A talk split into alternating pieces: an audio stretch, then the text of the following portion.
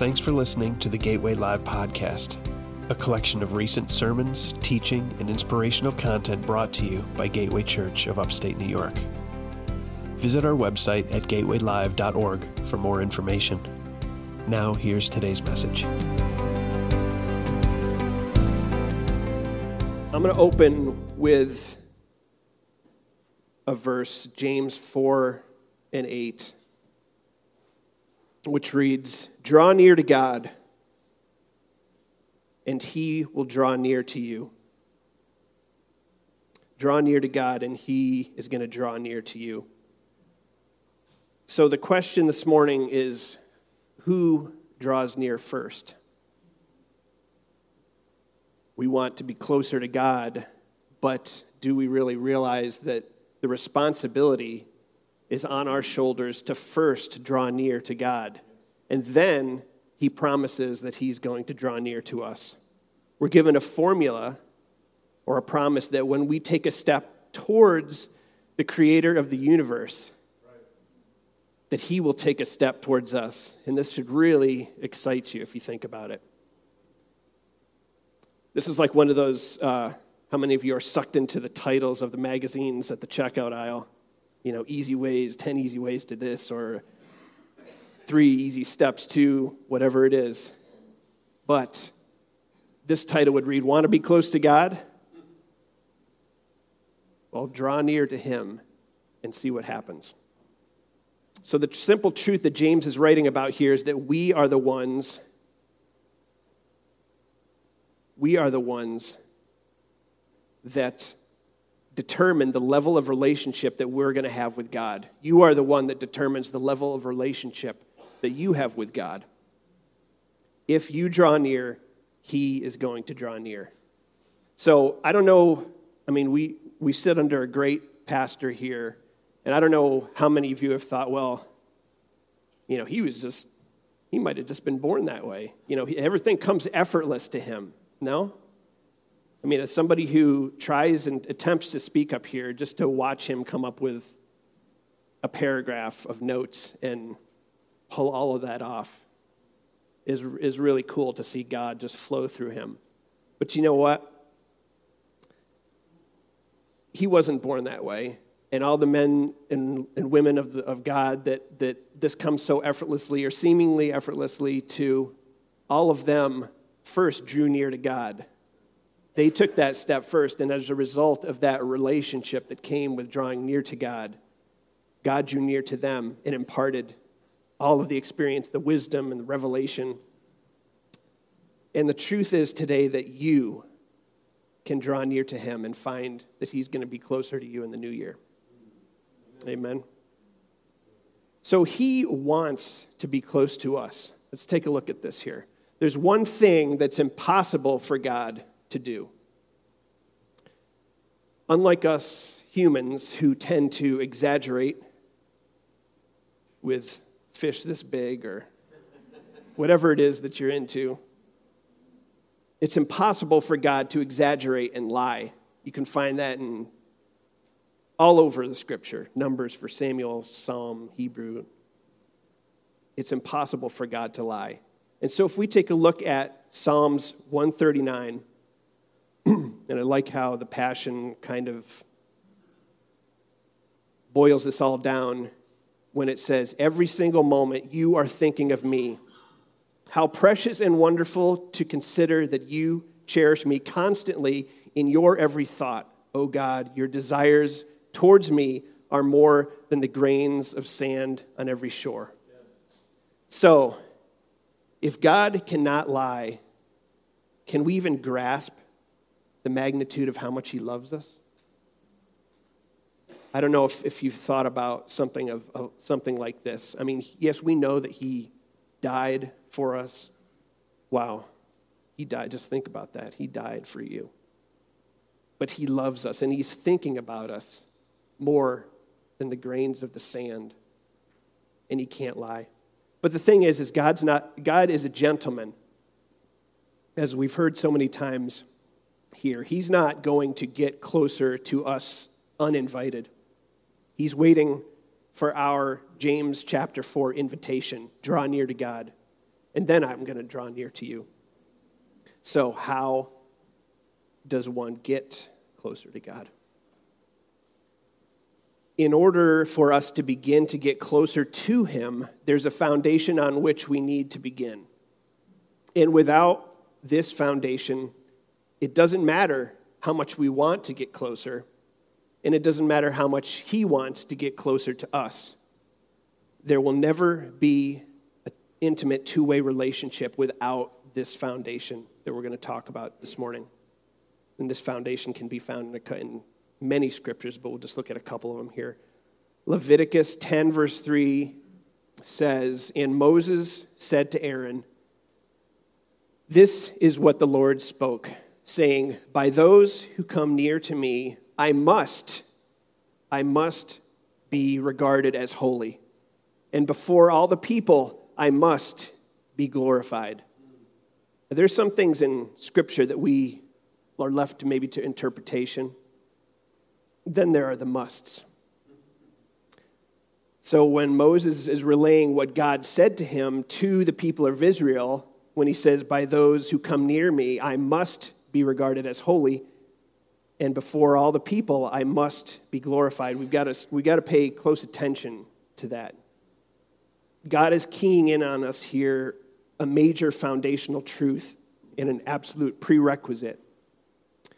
That prerequisite is drawing near to God that he must be regarded as holy and he must be glorified by us. We can agree with the statement that he's holy. I mean, we sing a dozen songs here on a regular basis that declare you are holy. But is it enough just to simply acknowledge with our lips the fact? Or is there something else that's involved? Another scripture that lays this foundation is Psalm 89 7, when it says, God is greatly to be feared in the assembly of the saints and held in reverence by all those around him.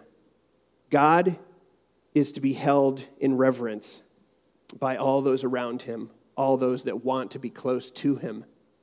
And the fact is, is that God's manifest presence will never show up in a place where he is not held in the utmost respect.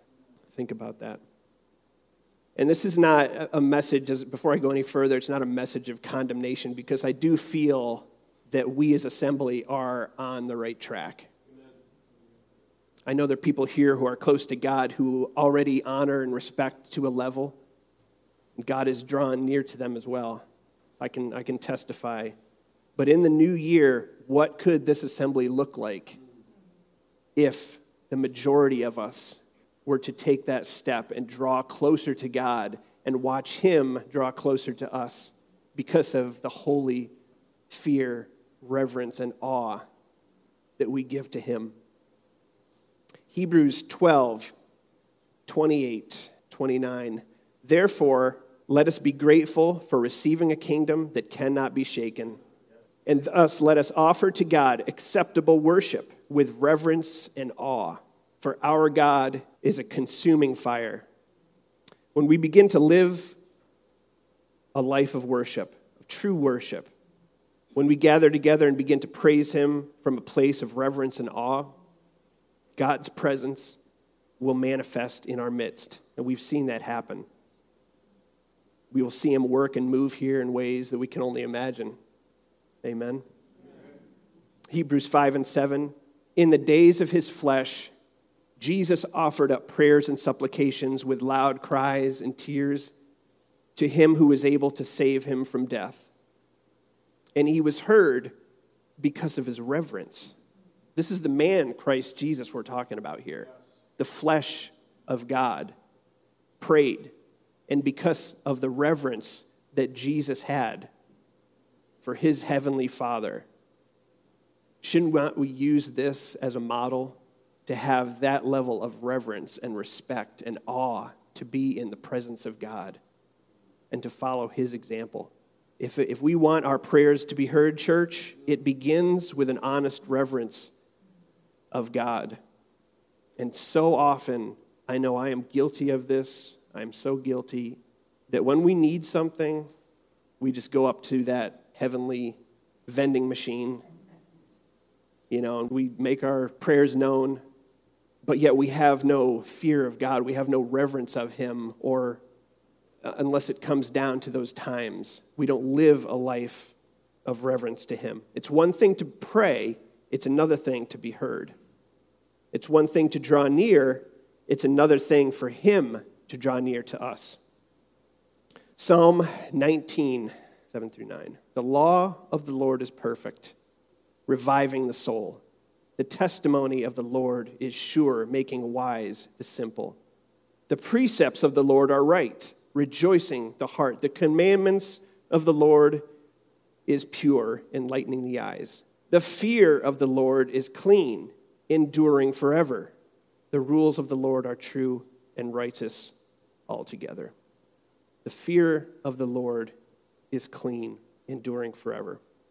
I don't know if I don't know how many here have ever been in a service where you can just feel the presence of God in a physical way. There's been times over my life I've been in such services like that.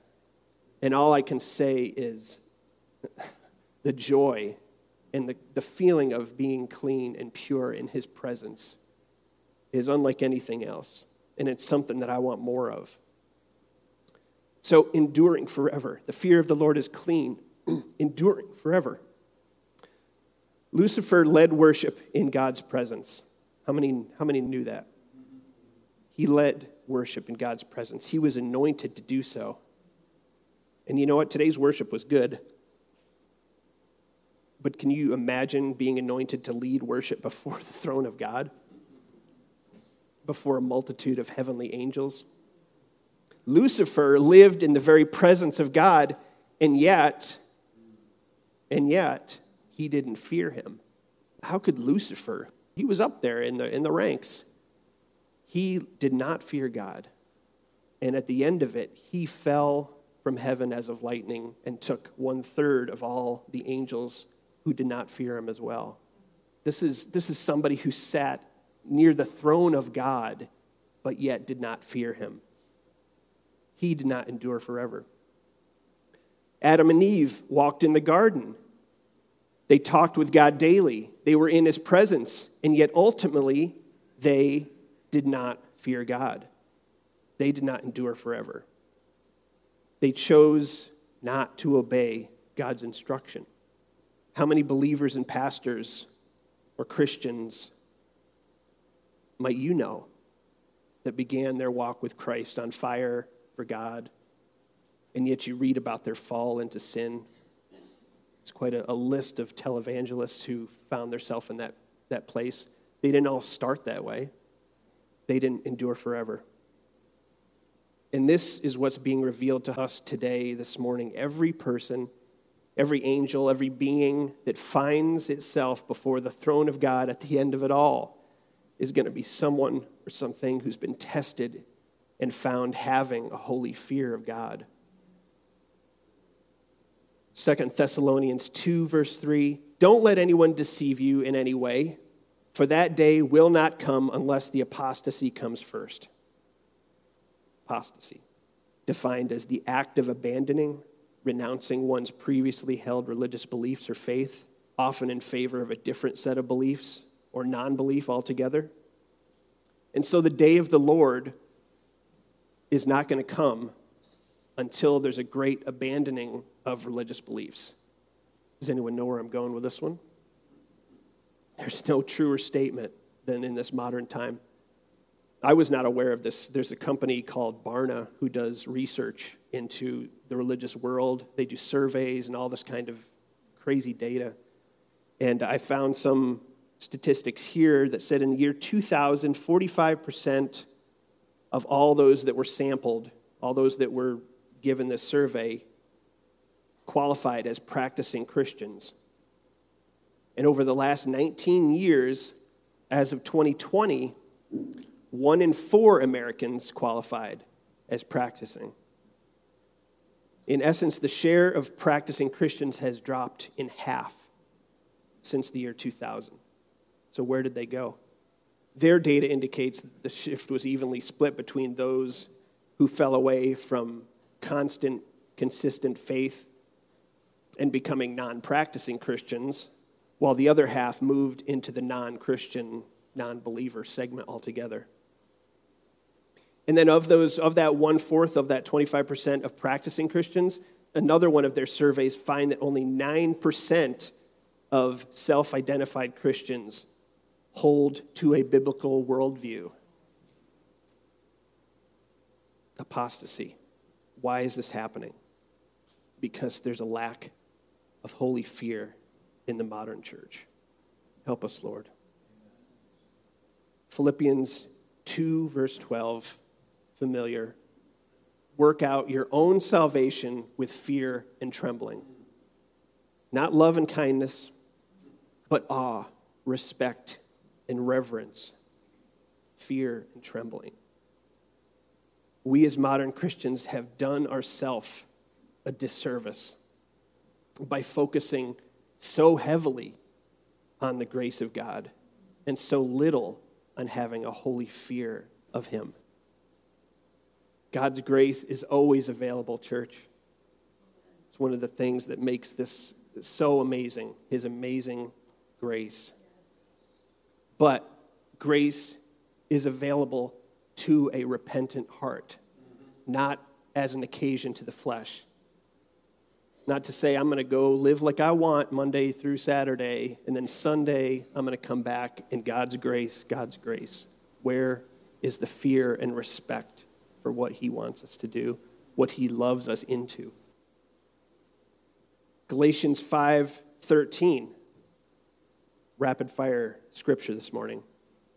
For you were called to freedom, brothers, only do not use your freedom as an opportunity for the flesh, but through love serve one another. How many stories have we heard?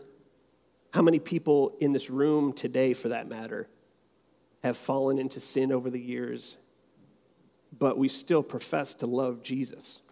We don't, when we sin, we don't just stop loving him. There's people in prison today that would still say that they love Jesus, and I don't doubt that they do love Jesus.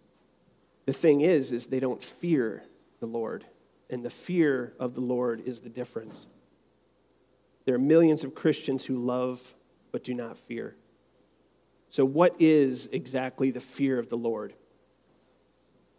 Because there's all kinds of scriptures you could cherry pick from, from the word about having no fear, hasn't given us the spirit of fear. So, what, are, what exactly are we talking about this morning?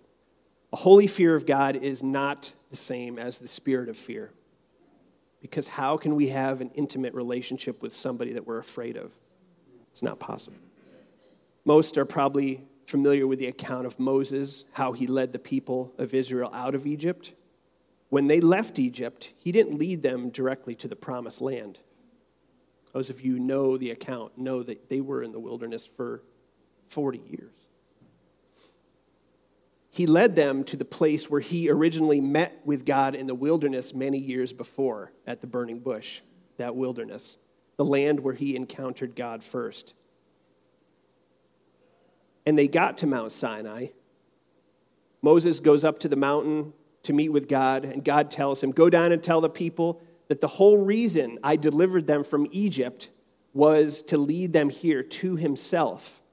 So God shows his power. A couple days later, he shakes the mountain. There's an earthquake like no one has known. Lightning, thunder, smoke, and the people are scared to death because of their sinful state. They're in the presence of a living God. They're legitimately scared and afraid. And Moses makes this statement. This should be a memory verse here Exodus 20 20. Do not fear for God has come to test you, that the fear of him may be before you, that you may not sin. Hmm. That's amazing. Do not fear, for God has come to test you. What's the test? That the fear of God would be in you so that you don't sin. You could read this scripture unknowingly and be really confused if you're not able to differentiate between fear, being scared or afraid, and the fear of God, meaning awe and respect. The person scared of God has something to hide. You look at Adam and Eve when they sinned they hid. They hid from God. But the person who has a holy fear has nothing to hide. That person is terrified of being away from God, being separated from God. The fear of God is the fear of being separate, being separated from Him. So, if we reread Exodus 2020 in the, with this in mind, I'm going to in, inject a few words here. Do not be afraid, do not be scared, for God has come to test you. And what's that test? That the holy fear and respect and awe of God would be in you. And that respect and awe would cause you not to sin. Because sin separates us from God, and I don't want to be away from God. I don't want to spend eternity away from God. Mm. So when we fear God, a synonym would be venerate, which means honor, respect, esteem, value, reverence, stand in awe of Him more than anything else. We firmly embrace the heart of God. That means that we love what He loves and hate what He hates. Proverbs 8:13 says, "The fear of the Lord is hatred of evil." You do. You just do a, a, a, Google search on just the phrase, the fear of the Lord, and it's, it's amazing what you find. I, I, I think one of the references said at least 300 instances of this type of fear of the Lord, awe, respect. The fear of the Lord is hatred of evil. So some of you may heard it said or said, well, I love God and that's why I hate sinners. But the fear of God would say, I love sinners because God loves them, and God loved them enough to die for them. And what does God hate? God hates the sin that's driving a wedge between him and those sinners. So, what should I hate? I should hate the sin that would try and separate me from God as well. So, the whole purpose of what I'm speaking this morning is to be closer to God I want to be closer to God in 2024. We opened with the idea of drawing near to God and Him drawing near to us. So, why is it that so many of us, myself included, have reached a place in our relationship where we, where we become stagnant? We engage the cruise control and we just coast. We know that living for God is the right thing to do. We feel that we're doing the right thing right now, we hope we're doing the right thing for eternity, most of us. But we never progress past a certain point. We don't see a holy anointing on our lives. We don't see God working in us and through us to the extent that we'd like to see. Could it be that we don't take our cue from those 300 times in the Word where it says to fear the Lord, respect the Lord, stand in awe of the Lord, love what He loves, hate what He hates?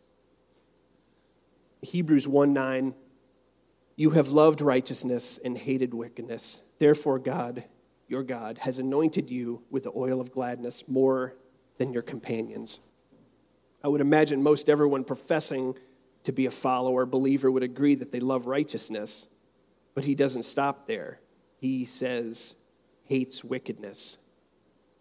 And what about hating the things that God hates? What about hating the things that have the power to separate us from God? And one step further, and this is where it gets tricky in our own lives, what about tolerating the things that God hates? Do we tolerate sin in what we participate in by choice? What we watch, what we listen to, what we speak, the places we go? If you're anything like I am in times past, I would justify a certain behavior by telling myself that this is just the way it is today. I know that you, God, hate the thing that's on the big screen right now that I'm watching. And I don't necessarily agree with it either, but it's a good movie otherwise. So I'll sit here and support it.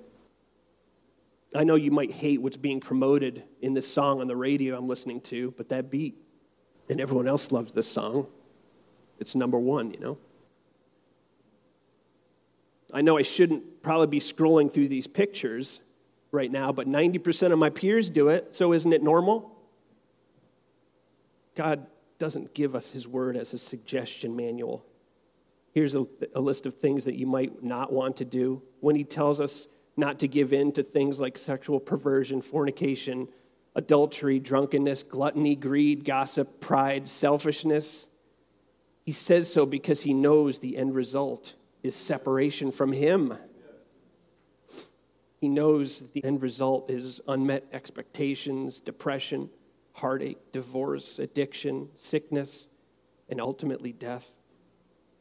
When I fear the repercussion of being separated from God eternally, it puts sin in a new light for me personally.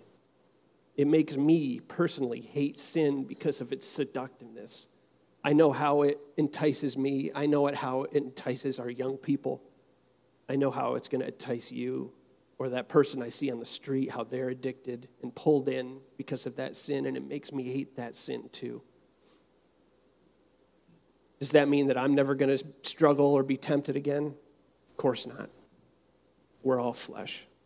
And we've been talking a lot the past weeks and months about tools and being educated on how the devil attacks us and, and comes against us.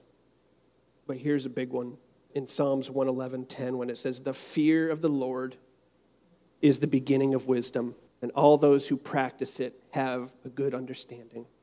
The fear of the Lord is the beginning of wisdom. So you guys can go ahead and stand. Close this up. The new year, always a good time for fresh perspective. And I know this was a heavy one I, I wrestled with it because isn't it, it's much easier to hear something good and feel motivated and walk away with no nothing to carry, nothing to focus on. And that's okay sometimes. We need a good word. We need, we need a joyful word. But the fear of speaking truth because it's unco- uncomfortable or not convenient can set us on a path of ignorance and complacency. I've been in this thing for decades, and I don't know as if I have ever been taught this or recognized the fear of the Lord for what it really is. Because, like I said, the grace of God is a real thing. The mercy of God is a real thing. But what we do with that grace and mercy after we've attained it Help us, Lord. I don't want to find myself personally at the end of my days in a place of torment because I didn't have a holy fear of God. Or worse yet, I was never told what it even meant to have a fear of God. That I let the sin that He hates creep into my own life, thinking that grace covers all without true repentance.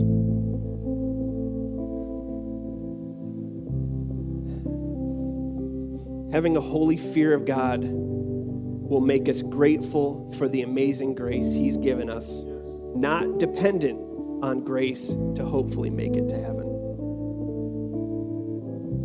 I want to be one of those who endures till the end.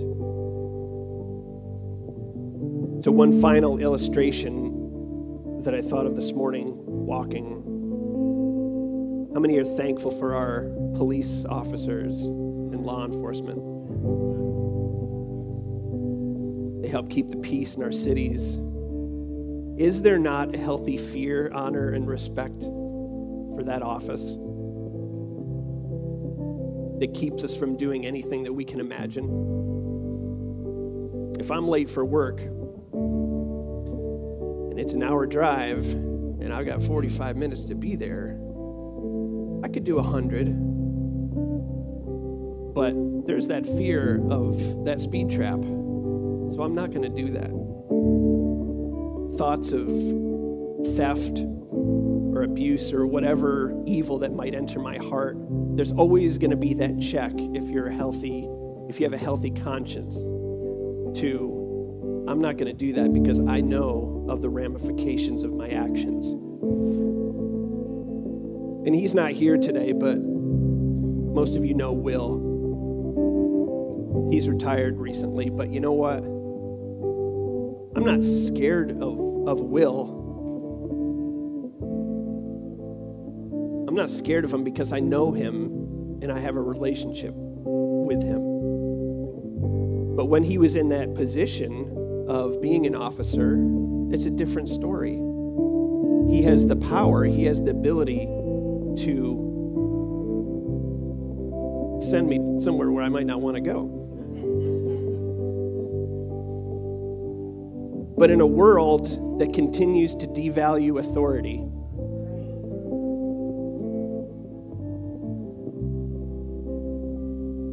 devalues the, the position of the police, government, even down to our family and our elders.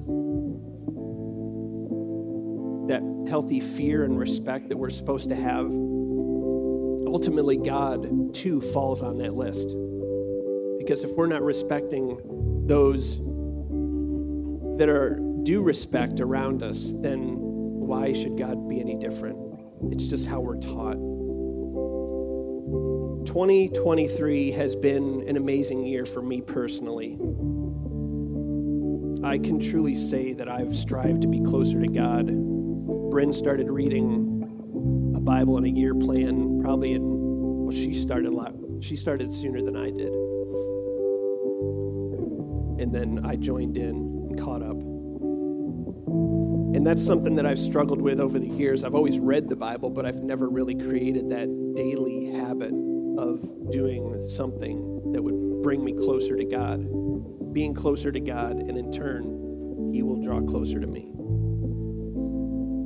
And as a result of that daily reading, God began to open my eyes to the reasons why I wasn't getting closer to Him. I started seeing scripture references throughout the Word about the fear of the Lord over and over. And after reading a couple of books, I don't know if you remember, Paul preached, I think it was early this year, about the fear of God. And at the time, that went over my head. Then we got talking outside of the church, and I read a couple books, and then I began to dive deeper and deeper and found myself changed from someone who relied on self control and willpower to resist the devil there is scripture for that. But it changed me into somebody who is in the process of embracing a holy fear and reverence of God. And in that holy fear, I'm not wanting to be separated from Him. And open my eyes, opening my eyes to the things that God hates. And if God hates it, then God help me, I don't want any part of it. Or at least that's what I'm striving for. Of course, we're all human. We're going to fall. We're going to fail. But hopefully, hopefully some of this connected with you this morning because to me, after going going through some of this, it seems very. A person who like likes algorithms. I think I preached at youth camp once about the if-then things. If, if you know anything about program programmatic stuff. There's an if. If you do this, then this. You know, if you do this, then that. If we draw close to God, He will draw close to us. And how do we do that? The fear of God. So I can say that the past months for me, in, in retrospect, looking to my life before, have almost been eerily effortless when it comes to certain things that I might have struggled with. So hopefully that provides some hope for you. There'll always be temptation. We're all human. But this will put a new perspective and light when we fear the Lord. Knowing that it's possible to love God but not fear God is critical in taking our relationship to the next level. It's critical to drawing closer to God. It's critical to Him drawing near to us. When you look at Lucifer, when you look at Adam and Eve, you look at dozens of kings of Israel who did not fear the Lord. They were king over the people of Israel, and yet they didn't fear the Lord. You look at Ananias and Sapphira. How many are familiar with that New Testament story? It was revival they were a part of that revival. And in their heart, they said every there was there were certain people who were giving, they were selling all they had. They were selling all they had and giving that money to the use of the kingdom and, and making the church move forward. And this couple sold what they had and then told the church, this is it, this is it. Really, they kept a portion back for themselves because they didn't have a holy fear of God. They were struck dead. That's a New Testament thing. That we don't see that happening very often today. But the premise is there the premise of respecting God and Him drawing near to us. So let's just bow our heads today, Lord. We thank you for the word today. Lord, as difficult as it was, Lord, to deliver, it's not a new word. It's been there since Genesis. But it may be new to some as it was to me. Lord, I just pray that you teach us what it means to have a holy fear. Lord, I don't want to be separated from you. I don't want to be separated because I tolerate the things that you hate, that I engage in the things that you hate, because ultimately it's going to separate us. Help me to love what you love and hate what you hate. Lord, I want to live a life of worship full of honor, respect, reverence to you and to you alone, Lord. Lord, let me stand in awe of you more than anything else in my life. Help me to remember that I'm to work out my own salvation with fear and trembling, that I and I alone am going to stand before you. And I won't be able to point a finger and blame someone else because it was ultimately my responsibility to draw close to you. Lord, I want to be closer to you today and in the new year. And I pray that you would draw close to me, God, as I take a step, as we take a step as a body. So if you want to, I, w- I would just say, come up here. If you have a need, if you would like prayer, we're here to do that with you. If you've never accepted the Lord, if you've never given your life to Him, God's grace is there and it will be there. He wants, He loves you. His thoughts for you, regardless of your place this morning, are like the sands of the sea. That's how much He wants to be near to you. And it's just that sin that separates us. So come on and pray. Let's bring in the new year with a fresh perspective on the awe and the reverence and the fear of God in this place. In Jesus' name. Thanks for listening to this week's message. Be sure and subscribe to the podcast to be notified when new messages are released. And remember to visit gatewaylive.org for more information.